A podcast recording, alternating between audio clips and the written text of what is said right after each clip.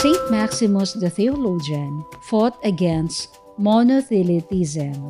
Monothelitism was the belief that Jesus Christ had only one will, and that is the divine will.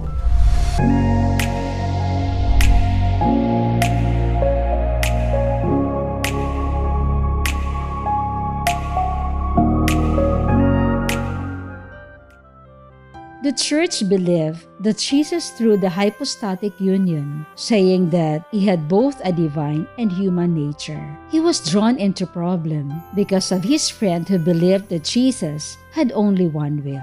St. Maximus was born of an aristocratic parent in Constantinople, capital of the eastern part of the Roman Empire, around the year 580.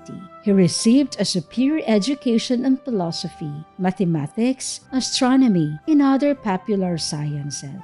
When he was of age, he was given a high position under the reign of Emperor Heraclius of Constantinople. A few years later, he left public life and became a monk at a monastery in the city. He was afterwards appointed abbot of the monastery. When the Persians conquered Anatolia or Asia Minor, he was forced to flee to a monastery in Carthage, where he studied the Christological writings of St. Gregory Nazianzus and Dionysius the Areopagite. While Maximus was in Carthage, the monothelite controversy broke out. Maximus defended the truth that Jesus had two wills. He debated before the presence of many African bishops, and his friend Pyrrhus, who believed it, admitted his error. Maximus accompanied Pyrrhus to Rome. While in Rome, the Lateran Council of 649 was convened by Pope Martin I.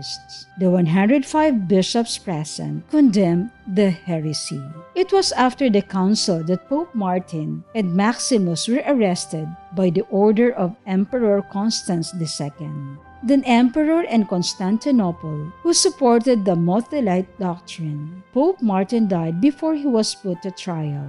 He was dragged from Rome in 653 and died of ill treatment at the Inkerman in March 655. In 662, Maximus was again put to trial for refusing to follow the heresy. He was tortured, his tongue cut out, and his right hand cut off. Then he was exiled to Lazica and died on August 13, 662.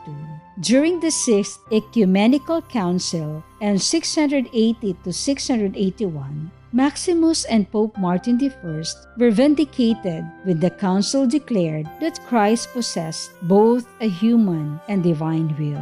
Monothelitism was condemned. In 2007, when Pope Benedict XVI issued the encyclical Spe Salvi, he called Maximus a great Eastern doctor of the Church. Maximus' main teaching may be summed up under two headings: union of God with humanity through the Incarnation, and the union of man with God by the practice of perfection and contemplation. His famous saying, which people even today are striving to follow and imitate, says, "To harbor no envy, no anger, no resentment against an offender is still not to have charity for him. It is impossible without any charity to avoid rendering evil for evil, but to render spontaneously good for evil, such belongs to a perfect spiritual love."